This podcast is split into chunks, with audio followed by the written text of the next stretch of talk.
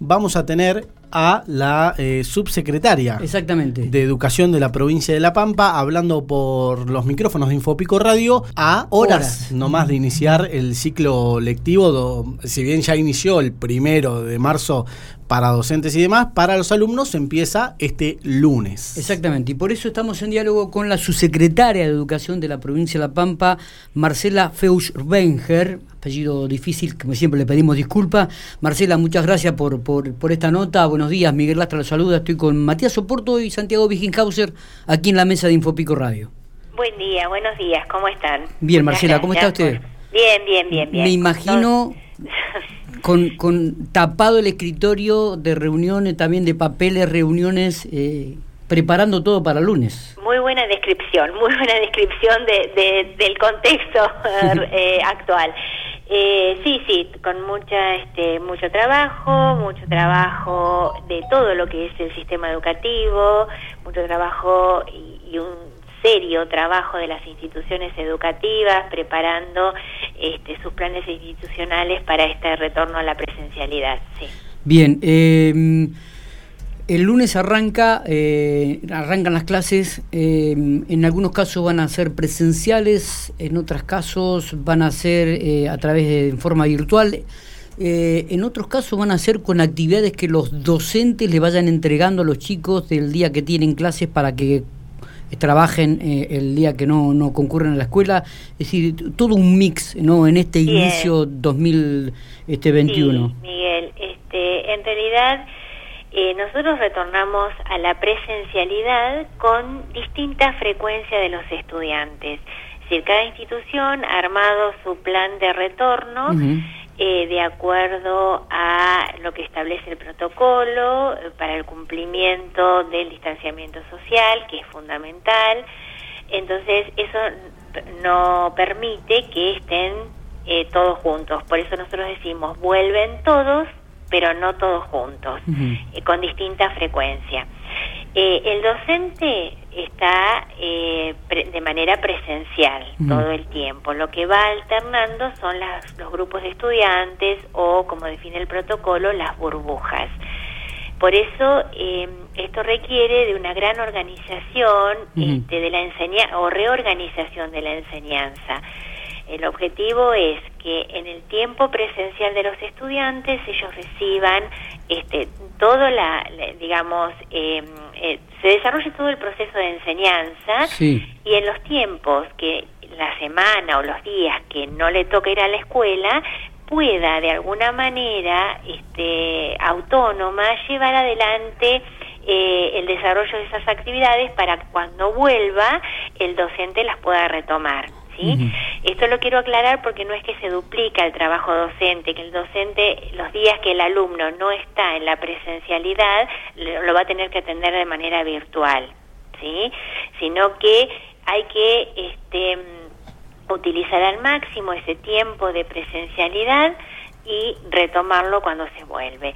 Por supuesto que habrá alumnos que también, hay situaciones de riesgo y demás, que ellas van a ser atendidas de otra manera, y vamos a utilizar ahí, por supuesto, los formatos virtuales o las distintas formas que también la pandemia nos trajo y que son posibles generar situaciones de enseñanza y de aprendizaje. Está bien. Así que hay todo un armado complejo, y por eso digo que las instituciones han trabajado, han hecho un armado altamente significativo, porque, uh-huh, porque están reconociendo su contexto, su institución, sus posibilidades.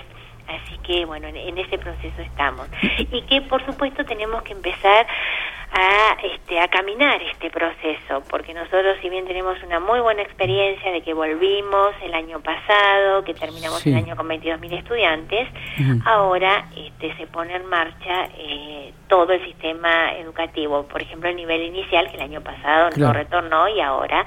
se pone en marcha, así que con mucha expectativa. Marcela, digo, el Ministerio va a respetar cada protocolo y cada planificación que cada colegio o escuela ha presentado. El protocolo, quiero diferenciar, buena pregunta. El protocolo es es ministerial y está construido en el ámbito de la Comiset, que es la Comisión de Seguridad y Salud en el Trabajo. Uh-huh. Ese ya lo elaboramos el año pasado, sí, y ahora, sí, en el día de ayer le agregamos el anexo número 10, que tiene que ver con la manipulación de alimentos.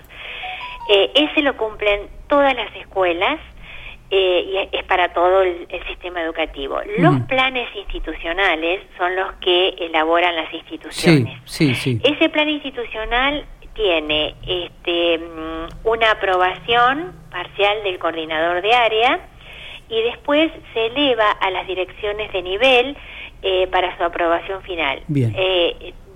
Te digo que en este tiempo hay planes que fueron, vinieron, se readecuaron, se mejoraron, así que y hubo sugerencias desde las direcciones de nivel para por ahí ajustar las frecuencias, la disposición de los espacios, pero bueno, se ha dado una autonomía a las instituciones porque uh-huh. son ellos los claro. que conocen su espacio, Totalmente. Su grupo de estudiantes, y la cantidad de estudiantes. Entonces, no, en este caso no puede ser una decisión ministerial, vuelven 10, vuelven 8, vuelven 12. Me parece fantástico.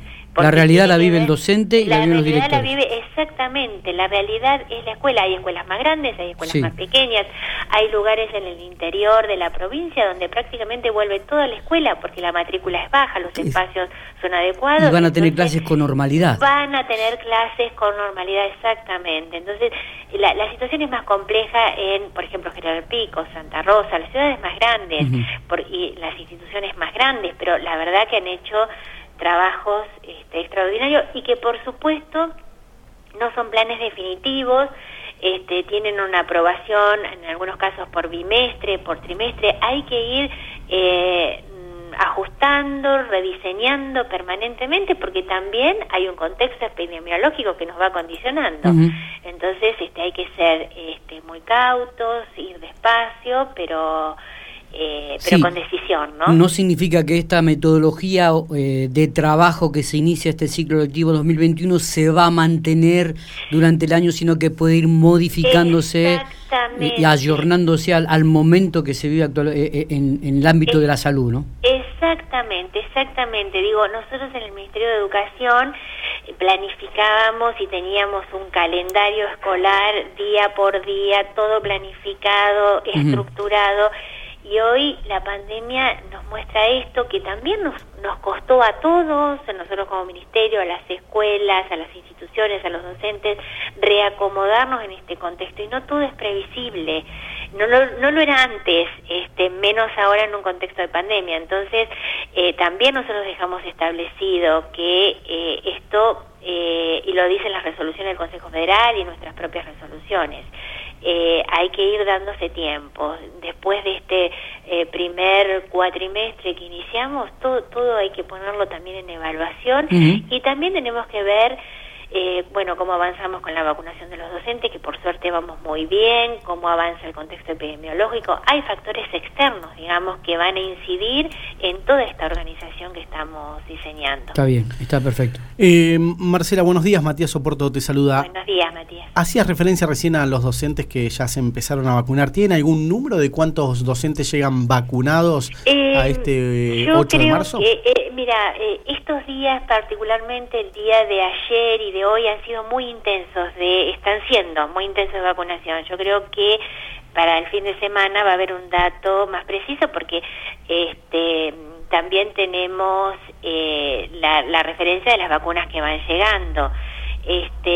Pero yo creo que en estos días y en el porcentaje de vacunas que se han dado, alrededor de 2.000 docentes vamos a tener vacunados, que es un número muy bueno.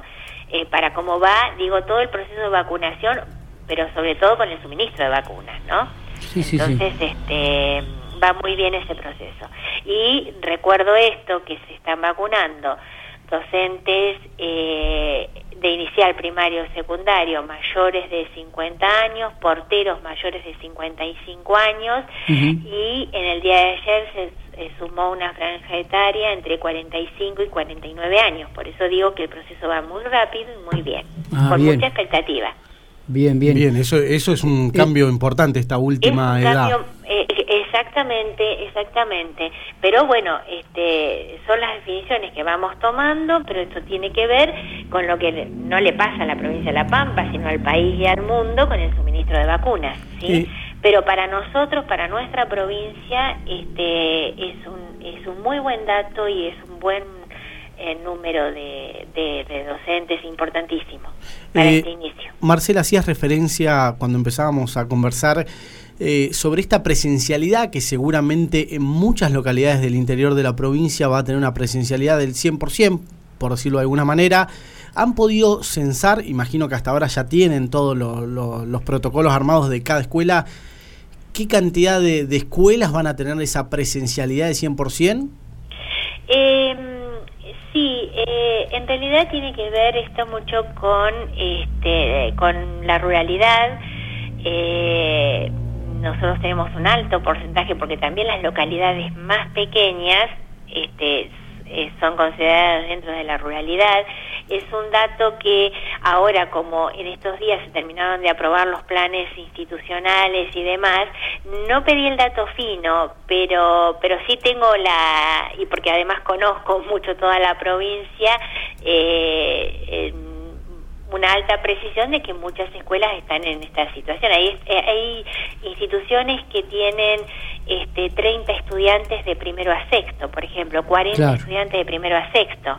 Entonces, ahí es factible el retorno total. ¿Y qué va a pasar con aquellas instituciones de ciudades grandes que de repente en los cursos, principalmente estoy hablando del secundario, los cuartos, los quintos y los sexto años, donde la matrícula comienza a reducirse también, Marcela, y por ejemplo suele haber en algunos cursos 12 o 15 alumnos? ¿Esto también van a tener casi clases normalmente? Y si el espacio físico lo permite, el distanciamiento social, el 1,5 metros y demás, sí, es posible. Es posible. Porque estimamos en un aula con las dimensiones que respeten este distanciamiento que te menciono, 14 como máximo, 12, entre 12 y 14 alumnos. Entre 12 y 14 alumnos. Sí. No. No es que en un aula va a haber 20 de ninguna manera. No, total. Eso. No. Pero tocaste un tema nodal también, que es el gran desafío de la escuela secundaria que tenemos, en recuperar la matrícula, en recuperar esto que decís de los cuartos, quintos y sextos años. Uh-huh. Queremos cuartos, quintos y sextos con los 28, 25 alumnos que comenzaron y... Creo que hay toda una política para que eso suceda, pero bueno, hay que seguir trabajando, que siempre decimos en este sentido, es un trabajo del Ministerio de Educación, es un trabajo de la institución y es un trabajo de la sociedad. Porque acá se necesita también el contexto de la sociedad que un estudiante, un chico de 17 años, tiene que estar en la escuela. Totalmente, es un trabajo interdisciplinario, con varias aristas que tiene que ocuparse. Exactamente, sí. Le recordamos a la audiencia que estamos hablando con la subsecretaria de Educación, Marcela Feuch-Renger, disculpe si lo he pronunciado más el apellido. Claro. Marcela, usted le quería preguntar esto también, consultarla. Usted sabe que va a haber familias o padres que por ahí no van a estar de acuerdo con la cantidad de horas que van a tener los chicos en la escuela. ¿Qué mensaje le da al respecto? Bueno, yo lo que le quiero transmitir a las familias, y gracias por este espacio, es tranquilidad, que vamos a ir. Sabemos que algunos quisieran, los que van a jornada completa, la jornada completa de 7 horas, algunos no están conformes con la frecuencia, pero la educación es prioridad, pero la salud también es prioridad. Entonces tenemos que comenzar, estamos todos con mucha expectativa, tenemos que ir con calma, y todo lo podemos conversar y lo podemos explicar, y sí puedo asegurar que las instituciones en lo que han previsto de sus planes institucionales es para cuidar la salud y poner la educación también como prioridad. Pero tenemos que cuidarnos porque no podemos romper ningún protocolo, como no lo podemos romper en el cotidiano de nuestra vida. Exactamente. En nuestros lugares de trabajo, en nuestras reuniones familiares y sociales, no podemos, no debemos porque por supuesto afectamos nuestra salud y la del otro. Bueno, la escuela también tiene que cuidar. Entonces, insisto con esto, vayamos con pausa, bien, con decisiones firmes de volver a la presencialidad, pongamos a andar este esquema que será perfectible, que será mejorable, las familias van a ser, son escuchadas, seguirán siendo escuchadas, y vengo diciendo en estos días, es muy importante sostener este diálogo. El Ministerio, quienes desempeñamos la función pública, las instituciones educativas, las familias, porque el destinatario es uno, es ese niño, esa niña, ese adolescente, y todos seguir dialogando para buscar las mejores soluciones. Estamos en un contexto de pandemia, no estamos ni en pospandemia, estamos en plena pandemia, buscando las mejores condiciones para que la educación sea prioridad. Marcela, en el transcurso de esta semana hemos podido hacer un relevamiento de cómo van a funcionar algunas escuelas acá en General Pico, de qué cantidad de horas de presencialidad van a tener. Por lo que pudimos conocer, algunas escuelas van a tener 16 horas de presencialidad por mes, otras van a tener 24, otras 40 y hasta 50 horas por mes, lo que pudimos chequear como máximo una de las escuelas acá en General Pico. ¿Cree que esto le va a dar un desnivel, por decirlo de alguna manera, educativo a los jóvenes cuando terminen este año?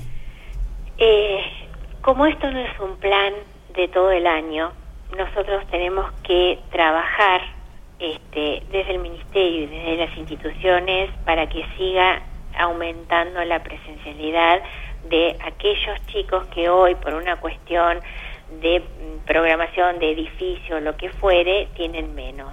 Nosotros tenemos que buscar subir esa carga horaria y esa presencialidad.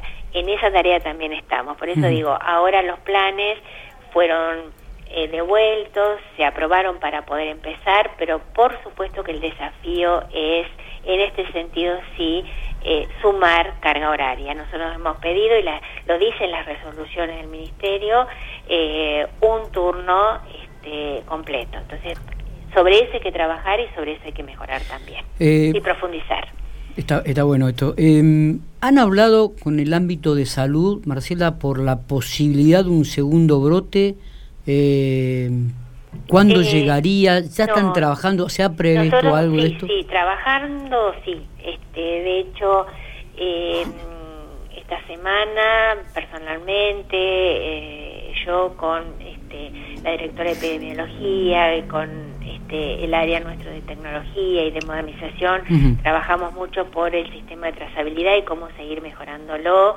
Ayer tuvimos reunión con todos los intendentes de la provincia, con el señor gobernador, encabezó la reunión, y estaba también presente el Ministerio de Salud. Eso lo pueden decir ellos del brote epidemiológico. Lo que nosotros sí decimos, como necesitamos seguir articulando y profundizando los vínculos que generamos en este tiempo entre Ministerio de Salud y Ministerio de Educación para los casos que se pueden llegar a presentar en las instituciones educativas, es decir, cómo aplicar bien los protocolos, ¿no? Marcela, mientras vamos hablando, algunas de las personas van consultando, van enviando por WhatsApp al 33 11 33. Por ejemplo, una persona consulta: ¿por qué no se dará educación física en las escuelas y si los chicos pueden ir a los clubes a hacer deportes? Sí, educación física se va a dar en las escuelas. Perfecto. Ya está trabajando la Comiset el protocolo, prácticamente está aprobado. En el día de hoy hay que hacer una mirada general de algunos ajustes que hicieron en el día de ayer, pero se van a dar clases de educación física en las escuelas. O sea que estará coordinado ya, seguramente en las próximas semanas. Sí, creo que ya en el día de hoy, en el fin de semana, estará ya circulando. Ayer se terminó, como te decía, el de manipulación de alimentos y las condiciones de higiene, la manipulación de alimentos y todo el protocolo que hay que aplicar, pero clases de educación física habrá, quizás no con el formato tradicional, porque eso tiene que ver con toda el proyecto educativo institucional y la programación institucional, pero habrá clases de educación física. Otra de las preguntas que llegan es si las escuelas tienen que informar por escrito los protocolos a los padres y si va a ser necesario el consentimiento informado de los padres para que el niño concurra a las escuelas. Los protocolos están disponibles, están en nuestra página. Cualquier familia que quiera acceder en este momento es lapampa.edu.ar, volvemos a la escuela, allí están todos los protocolos hasta el que se aprobó en el día de ayer, ¿sí? Con todo, son 10 anexos, el protocolo general más una serie de anexos. Así que las escuelas lo pueden informar. El protocolo es único, no es que cada escuela va a armar un protocolo, ¿sí? Así que eso está a disposición de las familias, las escuelas lo pueden poner a disposición de las familias para que se notifiquen del cumplimiento de ese protocolo. Eso no hay ningún... Es documentación pública, bien pública. Y cuanto más pública, mejor, porque entre todos lo tenemos que trabajar. Totalmente. Porque también lo que se pueda desde la casa hablar de la aplicación de este protocolo en la escuela es una gran ayuda y una gran colaboración que recibe la escuela. Marcela, los servicios de apoyo a las instituciones para aquellos chicos con algunas dificultades que presenten... Perdón, no te escuché. Digo, los servicios de apoyo a las instituciones educativas, ¿no? ¿Van a también regularizar un poco los horarios? ¿Van a seguir concurriendo a las instituciones educativas? ¿Van a seguir estando? Los servicios de apoyo tienen... Estamos llamando SAE, CAE... Sí, tienen una tarea fundamental en este tiempo, porque tienen que hacer acompañamientos. Imagínate que hubo escuela siempre, hubo enseñanza, hubo aprendizaje, pero no hubo... hay que recomponer otras cuestiones que tienen que ver con esos vínculos personales que todos sabemos que nos da la presencialidad y cómo también la pandemia nos ayudó a revalorizar ese lugar tan fuerte de la escuela. Y los equipos de apoyo en esas vinculaciones, en ese acompañamiento, en esa recuperación, tienen una tarea clave, porque además nosotros decimos vuelven todos. Claro. Esto requiere de un gran entramado de acompañamiento de las trayectorias de todos los estudiantes. Así que sí, con mucha actividad. Marcela, también lo que hemos podido ver, ya te digo, en el transcurso de la semana, que las escuelas han ido charlando con las familias, muchas de esas trabajan acá en Infopico, otras son amigos de amigos y uno va charlando y preguntando cómo va siendo esta tarea. Uno se imaginaba... sobre todo en algunos casos, que esta bimodalidad iba a llevar una parte presencial y una parte virtual. Y por ahí lo que hemos podido ver es que en algunas escuelas, por lo menos, si bien la parte presencial va a estar, la parte virtual va a ser más una tarea en casa y no tan como una clase virtual como por ahí lo que uno se imaginaba. Sí, justamente, sí. Justamente eso tiene que ver con lo que te decía de el trabajo docente. El docente está en la presencialidad de lunes a viernes. Pensemos un caso testigo, un maestro de grado. Está en la presencialidad de lunes a viernes todos los días. Lo que van cambiando es la frecuencia de estudiantes. Entonces, ese estudiante cuando se va a la casa, no es que va a tener un docente, ese mismo docente u otro que se conecte con él en la virtualidad. La virtualidad quiere otra dimensión ahora. El año pasado fue para la conexión de ese estudiante con el docente. Hoy es como una herramienta para utilizar en otras condiciones, ¿sí? Inclusive la misma virtualidad en el tiempo presencial, porque hoy el valor que le damos a la herramienta tecnológica en el aula no es la que le dábamos antes de la pandemia, ¿sí? Entonces ahí hay... y por eso también nosotros estamos armando todo un proceso de formación docente continua para este sentido de la virtualidad, casi diríamos la virtualidad en la presencialidad. Ya lo preguntamos la otra vez al ministro Macione, hace un mes aproximadamente, pero sería bueno refrescar esto. ¿Hay posibilidades de entrega de computadoras o de tecnología, tablets y demás a los jóvenes? Bueno, ustedes saben que hace unos días estuvo el ministro Trotta, hizo esos anuncios que están dentro del Plan de Conectividad Nacional, así que nosotros estamos expectantes a recibir equipamiento tecnológico para las instituciones, que eso está dentro del Plan Nacional Paula Manso. Así que en ese sentido estamos expectantes a recibir. La última, Marcela, de mi parte. ¿Qué decisión o definición hay con respecto al Colegio Agropecuario de Realicó? El Colegio Agropecuario de Realicó, ayer hubo una reunión de la Subsecretaría de Educación Técnica con las autoridades del colegio, autoridades nacionales también, de la fundación, el objetivo es que con la población o los estudiantes de Realicó, las clases tienen que comenzar. Como te dije al comienzo de nuestra charla, nosotros estamos trabajando con todos los protocolos que todavía faltan, que queremos ir progresivamente incorporando, así que entendemos que en el mes de abril ellos van a poder, como el resto de la provincia también, uh-huh, habilitar las residencias y incorporar a todos los estudiantes que ellos tienen de otras provincias, ¿no? Así que creemos que también es una cuestión de tiempos, de esperarnos mutuamente, pero no porque las cosas no estén en condiciones, sino porque tenemos que ir lentamente, comenzar con todos en la escuela, con un turno, ir viendo el contexto epidemiológico. Toda la conversación que tuvimos, ¿no?